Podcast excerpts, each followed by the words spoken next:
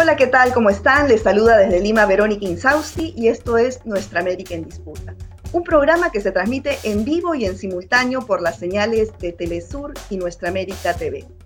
Bueno, antes que nada, en este pequeño espacio, instamos a que el conflicto en Ucrania se resuelva respetando el derecho internacional humanitario. Ya, como han visto, se han desatado en paralelo una guerra mediática. ¿Quién lleva la verdad de los acontecimientos? Hay que tener mucho cuidado, saber discernir y sacar sus propias conclusiones. Lo cierto es que estos cálculos políticos, intereses, económicos de los que manejan el mundo afectan a millones de ciudadanos inocentes y lo único que traen son desgracias para la humanidad. De hecho, también vamos a ver las consecuencias económicas en el mundo y en América Latina, en nuestra región. En esta emisión eh, tenemos como invitado a uno de los más eh, destacados economistas e investigadores de, nuestra región. Eh, hablamos pues de eh, Andrés Arauz. Él además ha sido candidato en las últimas elecciones en el Ecuador. Muchas gracias Andrés por estar aquí. Bueno, de hecho te habíamos invitado para hablar de temas trascendentales, eh, de impacto económico en nuestra región, pero antes que nada una pregunta de rigor. ¿Qué crees que pueda pasar con los acontecimientos que están en desarrollo y cómo va a afectar económicamente a nuestra región ¿Cómo podría afectar? Bueno, muchísimas gracias por la invitación, Verónica. Un saludo a Nuestra América TV, a Telesur y a todo el mundo quien nos puede ver y acompañar en esta emisión.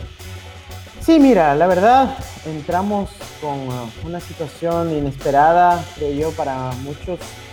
Eh, la tensión en Ucrania se convirtió ya en un escenario bélico con quizás el impacto para América Latina derivarse de las sanciones que se esperan que se emiten en las próximas horas en contra de la Federación Rusa y que definitivamente tendrán eh, relación con la relación que tiene, perdón, eh, Rusia con el resto del mundo a partir de las transacciones financieras. El que se quite a Rusia del sistema SWIFT, el que se les impida usar el acceso eh, al sistema financiero estadounidense, el que incluso se les prohíba utilizar el euro para transacciones internacionales, va a significar una caída sustancial e inmediata de las exportaciones latinoamericanas hacia Rusia. Eh, hay varios sectores, por ejemplo, en mi país que serían afectados inmediatamente, como es el sector de la exportación de flores y rosas, eh, en una fecha que pues, se avecina muy pronto, como la del 8 de marzo, que en Rusia es muy importante, Día de la Mujer. Eh, y también tenemos un impacto en la exportación bananera, por ejemplo, otros productos alimenticios también que se exportan de América Latina hacia Rusia se verán afectados. También veremos un aumento en el precio del petróleo que pudiera beneficiar en el corto plazo a ciertos productores del petróleo, pero que encarecerían los insumos agrícolas de buena parte de los productores de alimentos también de nuestra región, así que vamos a ver una escalada en ese sentido. Y bueno, pues también por el hecho de que posiblemente Rusia tenga que disminuir sus exportaciones de gas, petróleo, eh, va a tener menos divisas disponibles, van a haber cada vez eh, más eh, cuidados con relación a las importaciones rusas, termina afectando también a su demanda de América Latina. Así que van a haber repercusiones para nuestra región a partir de estas acciones, tanto la bélica como las sanciones retaliatorias bueno, lamentable. Bueno, eh, sobre el programa en sí, ¿no? Hemos, eh, el programa anterior, pues abordamos en concreto la deuda de los 45 mil millones de dólares que tiene Argentina con el FMI y este acuerdo para renegociar los pagos, ¿no? Eh, Argentina pues ha sido de los, de los pocos países o, el único país de Latinoamérica que ha usado sus DEX para poder pagar parte de la deuda. Cuéntanos cómo ha sido este proceso, porque tú has, digamos, has hecho, has hecho un estudio eh, muy importante al respecto. Eh, esto es positivo, quizás es, es, una, es un punto inicial para que otros países también puedan copiar este tipo de método. Cuéntanos, Andrés. Bueno, vamos reconstruyendo esto porque necesariamente se requiere contexto. En el gobierno de Macri, la Argentina impulsó un endeudamiento agresivo, primero portándose bien, si se quiere, con los fondos buitres que habían acusado a la Argentina durante décadas.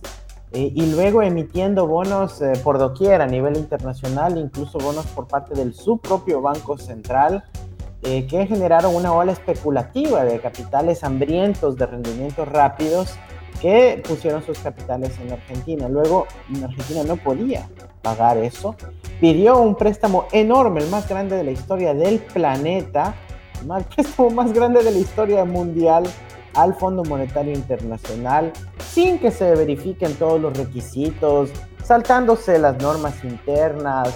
Este, Trump dijo que era un préstamo político para ayudar a Macri en sus esfuerzos de reelección y además para eh, solventar pues estos pagos a los especuladores que habían estado jugando, jugando con el futuro del pueblo argentino, jugando con la moneda argentina, jugando con las divisas del pueblo argentino. Entonces llega este préstamo del Fondo Monetario, a los cinco minutos ese dinero se escapa eh, a través de fuga de capitales, pagando a los especuladores y la crisis se perenniza y se vuelve una cuestión estructural en el caso del pueblo argentino.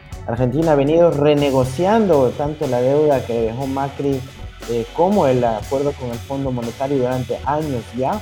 Y el año pasado tuvimos una emisión extraordinaria a causa de la pandemia de derechos especiales de giro. Para que la gente tenga en contexto qué es esto, los derechos especiales de giro o DEC es una especie de moneda internacional emitida por el Fondo Monetario, muy poca gente la conoce, y esta moneda internacional sirve para hacer pagos tanto al Fondo Monetario, a otros países, o se puede intercambiar por dólares, por euros, por libras esterlinas, yenes japoneses o yuanes chinos, y de esa manera también poder cubrir pagos internacionales. ¿Qué es lo que pasa? Que tradicionalmente esos DEX son parqueados, se los deja inmovilizados en una cuenta en el Banco Central sin ningún uso, pero en esta ocasión, el año pasado, junto con Latindad, hicimos una propuesta al mundo para que los DEX puedan también ser utilizados de forma fiscal, es decir, en los presupuestos de los países para financiar la recuperación económica, la inversión en la salud, la adquisición de vacunas y también pues a generar un alivio de deuda para eh, los pueblos que así lo necesiten, en este caso el pueblo argentino. El acuerdo con el FMI entre Argentina y eh, Cristalina Georgieva debió realmente haberse llevado a cabo, a cabo el año pasado, pero por el hecho de que llegaron estos derechos especiales de giro, le permitió a la Argentina comprar un poco de tiempo y pagó buena parte de la deuda con el Fondo Monetario Internacional utilizando estos cerca de 4 mil millones de dólares en derechos especiales de giro. Ahora, yo quiero, yo quiero ir eh, a los derechos especiales de giro un poco más adelante, porque han habido ya, eh, según una última investigación tuya, 39 países que lo han utilizado. Pero antes de eso, eh, no quiero salirme del tema FMI. Argentina en este momento, pues como tú bien has dicho, tiene el, préstamo más alto otorgado históricamente por el fondo. Pero ¿qué pasa si el Congreso en Argentina no aprueba esta renegociación? ¿Entraría en default el país? Eh, ¿Qué pasa con el fondo? ¿Podría quebrar? E, ¿Esto puede, puede ser un, quiebre, digamos, en el, sistema de, estos préstamos? Porque, eh, por ejemplo, el programa pasado, una investigadora... Eh, acá en Nuestra América en Disputa, ella pues este, comentaba que eh, jurídicamente pues el fondo había, había quebrado todos sus, fundamentos jurídicos, ¿no? Entonces, esto quizás pueda ser elevado a una organización internacional para, para desestimar este préstamo. ¿Cómo lo ves, Andrés? Mira, primero hay que tener claro que el nuevo acuerdo que se ha llegado entre el gobierno argentino, liderado por el presidente Fernández, y el Fondo Monetario Internacional, que bueno, está por cristalizarse, hay un preacuerdo, efectivamente, hay pasos previos que se requieren de lado y lado, pero la expectativa es que se va a llevar allá. Es un préstamo no para invertir en el desarrollo de la Argentina, no para construir infraestructura, no para invertir en ciencia y tecnología, desafortunadamente. Es un préstamo para pagar el anterior préstamo de Macri que se viene a vencer en los próximos meses y de aquí a dos años.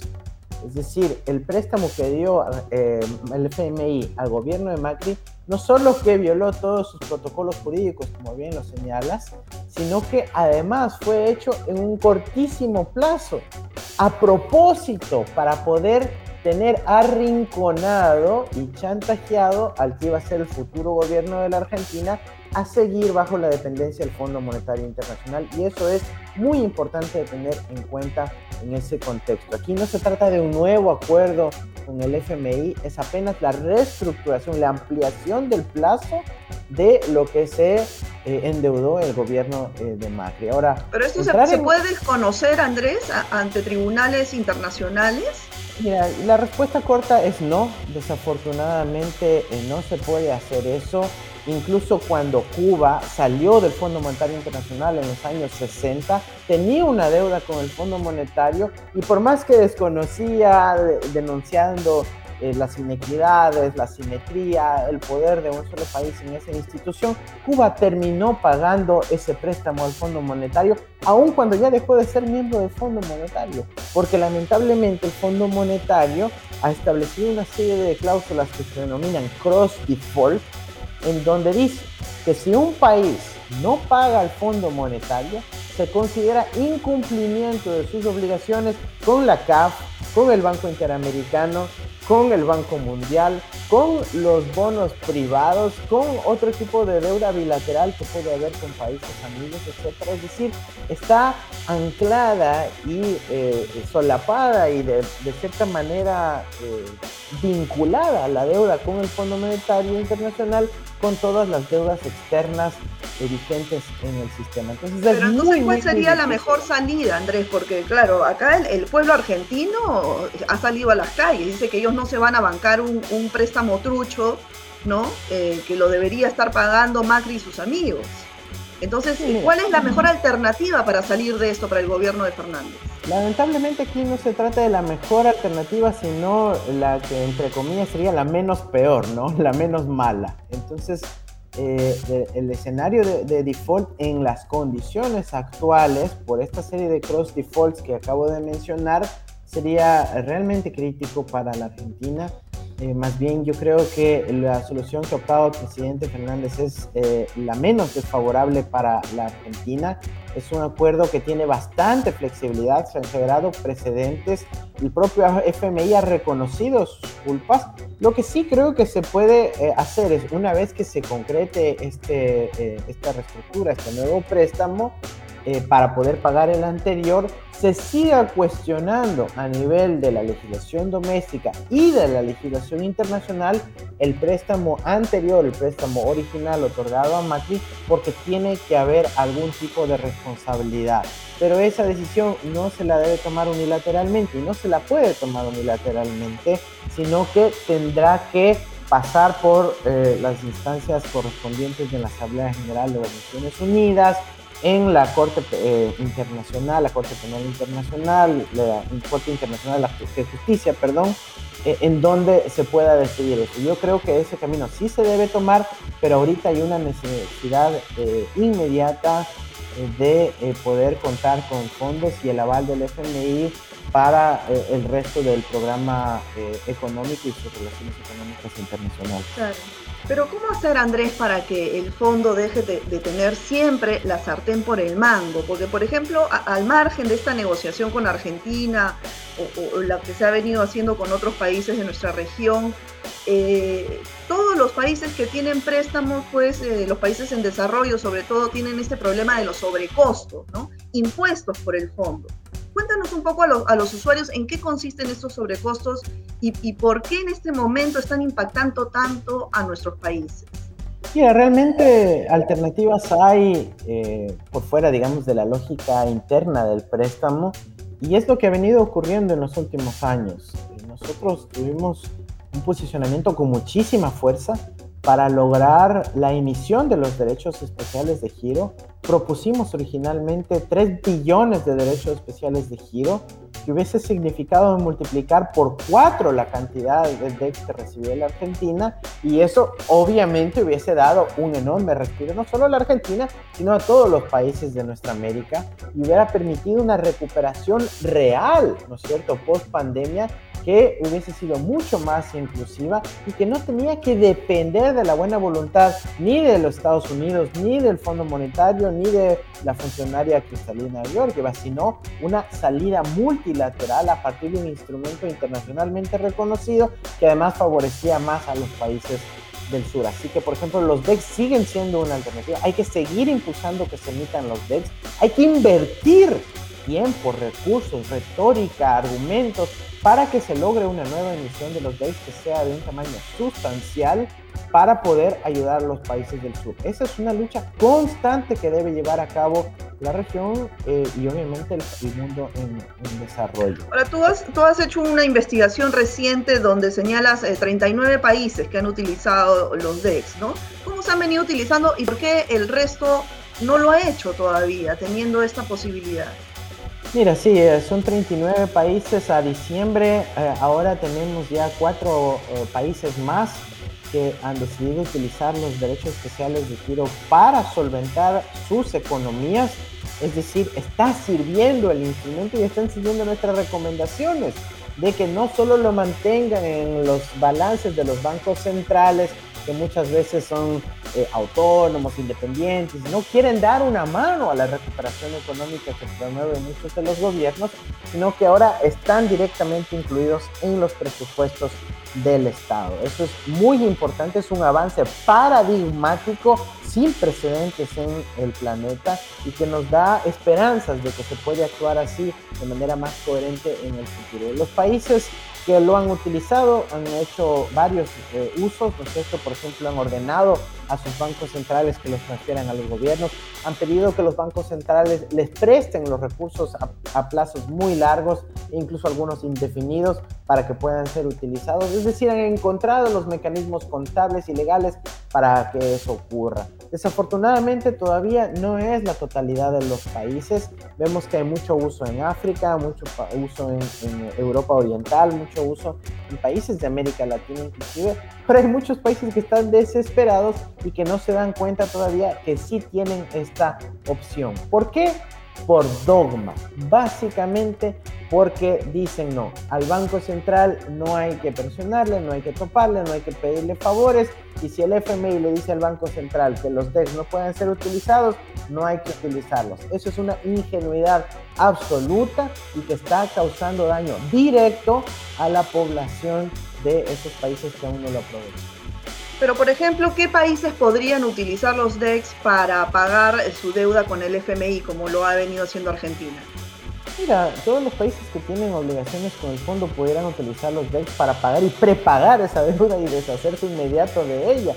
Estamos hablando de mi propio país, en el caso del, del Ecuador, estamos viendo este, que hay otros países que están a punto de entrar a nuevos acuerdos con el Fondo Monetario cuando tienen los DEX disponibles ahí, evitando la necesidad de endeudarse con el FMI.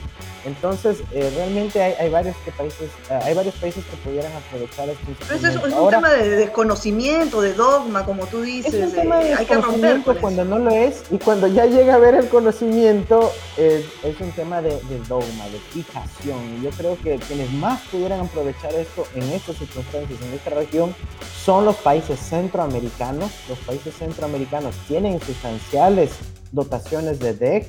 Yo creo que, por ejemplo, el nuevo gobierno hondureño que necesita dar un respiro a sus finanzas públicas y a su población puede ver en los derechos especiales de giro como una muy buena opción para eh, obtener recursos de corto plazo. En el caso del Perú también se puede seguir impulsando una recuperación económica a partir del uso de los derechos especiales eh, de giro y lamentablemente eh, pues los dogmas, esas posiciones fijas que tienen algunos banqueros centrales impide que sean aprovechados en el corto plazo.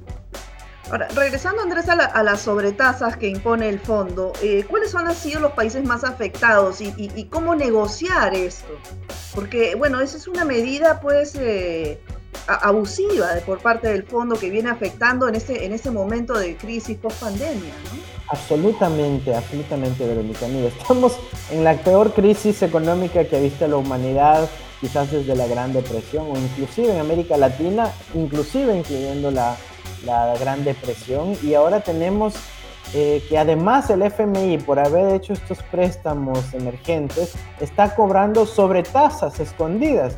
Es como esas tarjetas de crédito que te dicen la, la tasa de interés de promoción es bajita, pero luego te cobran unas comisiones que estaban escondidas. Lo mismo está haciendo el Fondo Monetario Internacional, mantiene una política de opacidad, es decir, no dicen la verdad de cuál es el verdadero costo de la tasa de interés de los préstamos que hace el Fondo Monetario Internacional de los países. Dicen que es del 1%, pero puede llegar hasta el 4%, es decir, 300% veces más que la tasa originalmente eh, promovida, ¿no es cierto?, en, la, política oficial, porque tienen estas sobretasas escondidas. Ahorita eh, América Latina asume buena parte del coste de estas sobretasas. Estamos hablando que Argentina, que Ecuador están pagando estas sobretasas, también otros países del mundo como Pakistán, Egipto, la misma Ucrania en este momento están pagando estas tasas escondidas, estas sobretasas que no deberían ser en el contexto de una recuperación eh, post pandemia. ¿no? Realmente es perverso. Y lo más triste es que el FMI tiene previsto que el próximo año, es decir, de, aquí a los próximos 12 meses, aumente el número de países que paguen eh, sobre tasas y que luego en 2024, el año 2024, eh, aumente a 38 países que van a estar pagando sobre tasas. Es decir, no hay una expectativa de disminuir estos costos, sino de seguirlos aumentando y obviamente eso es un daño innecesario, absolutamente innecesario a las economías de los países y obviamente a los pueblos que sufren por estar pagando ¿cierto? los privilegios de ciertos funcionarios del Fondo Monetario. Bueno, otra historia sería si existiera una sur y podríamos eh, los países de la región negociar en bloque con el fondo, ¿no? Pero mientras que cada uno negocie por separado, pues siempre van a haber estas, estos abusos, ¿no? Ha habido iniciativas de América Latina, por ejemplo, la creación del, se llamaba el cartel de deudores del grupo de Cartagena en los años 80, cuando los países latinoamericanos se vieron en una situación de dificultad en materia del endeudamiento externo, recordemos la crisis de la deuda del 81, eh, y los países sí se decidieron organizar. Ahora cualquiera que quiera buscar en el internet, el grupo de Cartagena, el grupo del cartel de deudores, va a darse cuenta que hubo incidencia de las agencias de inteligencia norteamericanas para destruir este grupo de deudores para eh, destruir la posibilidad de unidad de los países en poder renegociar la deuda y no solo cada país por sí mismo, sino hablando como región, defendiendo una identidad común. Y bueno, ahora eso es exactamente lo que hay que hacer. Ojalá sea en el marco de la CELAC, de UNASUR, de, una, de un proceso de integración renovado que podamos tener a partir de este año con las victorias esperadas en Brasil y en Colombia, se pueda dar esto como una de las tareas inmediatas y principales. No podemos dejar que nuestros hermanos argentinos estén sufriendo solos o que nuestros hermanos hondureños o de Barbados o de Ecuador, sino que tiene que haber una política regional conjunta para poder salir de esta dependencia del endeudamiento externo y brindar condiciones de dignidad a nuestros pueblos. Bueno, última pregunta, Andrés, pues se nos, nos va el tiempo, pero aparte del endeudamiento externo, eh, bueno, Oscar Ugarteche también acaba de publicar un informe sobre eh, la deuda interna en América Latina, que es mayor incluso que la externa. ¿Cuál es eh, tu diagnóstico para nuestra región en este 2022? Bueno, la deuda interna cada vez ha crecido con una mayor dimensión eh, los países han optado por endeudarse en sus eh, monedas nacionales. Eso creo que es de cierta manera eh, más es preferible endeudarse en monedas nacionales que endeudarse en monedas extranjeras, porque la una pues la controlas tú, la emites tú, y la otra tienes que depender de los favores que te haga los Estados Unidos o el Fondo Monetario. Entonces, por ese lado es, es favorable el tema de que se ha decidido optar por endeudamiento interno, pero quizás la parte grave es que termina siendo un motor de la desigualdad, porque no es que esta deuda interna va para favorecer, mm, en muchas veces, ¿no no ocurre, eh, que va a los fondos de la seguridad social o a los eh, fondos de los sindicatos o de los maestros, etcétera, sino que va a las élites de los respectivos países, a sus clases dirigenciales en términos, por ejemplo, de sus banqueros, que terminan extrayendo rentas, extrayendo riquezas al erario nacional, al presupuesto público y quitando esos recursos de la salud, de la educación, de la política de vivienda, de cuidados, etcétera, etcétera. Entonces, yo creo que eh, ahí eh, la principal preocupación es una de desigualdad y tiene que haber una clara orientación hacia más bien construir marcos macroeconómicos que permitan tener soberanía en términos de la política económica, evitar, ¿no es cierto?, que los flujos especulativos del exterior nos obliguen a subir tasas de interés y más bien reducir, ¿no es cierto?, los recursos que se van orientados a estas élites que terminan generando ingresos permanentes a partir de haber simplemente comprado de Bueno, ese sería el deber ser, ¿no? Ojalá que, que se acerque un poco al, al accionar eh, concreto, ¿no? Porque vemos esto, vemos la deuda externa que has explicado también, también durante el programa, eh, lo que comentabas al inicio eh, sobre los efectos económicos que podría traer este conflicto en Ucrania. Entonces, la situación para el mundo y para nuestra región no, no es muy positiva, ¿no? A, a, a todas luces. Sí, hay, eh, digamos, es una época de incertidumbre. Realmente los equilibrios eh, que se tenían tanto a nivel geopolítico, multipolar, pero también en términos de la posibilidad de que un capitalismo un poquito más humano se pueda llevar a cabo cada vez se ve más difícil. Eh, el aumento de la desigualdad a nivel planetario se ha incrementado, tanto a nivel mundial como en cada uno de los países, y eso lo viven los ciudadanos latinoamericanos eso es evidente, donde al mismo tiempo hay hambre, pobreza, desesperación. Vemos cómo eh, las élites tienen paraísos fiscales, cuentas offshore, secretas afuera, en, Miami, en, Panamá, en lugares escondiéndose de la autoridad tributaria, evadiendo impuestos y sacando esa divisa que es tan importante para poder invertir en tecnología, en promoción del desarrollo de nuestros países. Así que esta desigualdad eh, está marcando la, era moderna en América Latina y si no la combatimos de frente con políticas que permitan mejorar la recaudación, evitar la fuga de capitales, evitar la opacidad y promover la transparencia y la inversión del gasto público en los derechos de nuestros ciudadanos, se nos viene una crisis permanente, una polarización más profunda, aumentada por la lupa, la magnitud de eh, los fenómenos como las redes sociales que profundizan los conflictos y la polarización social. Bueno, Andrés, ha sido un honor nuevamente tenerte aquí en el programa. Muchísimas gracias. Espero poder contar con tu participación en una próxima oportunidad. Cuídate mucho. Un placer, Verónica. Muchísimas gracias por la invitación y a seguir forjando la unidad de nuestra América. Así es. Bueno, amigas y amigos, esto ha sido todo por hoy. Espero que estén bien, se cuiden y tengan una muy buena semana. Nos vemos.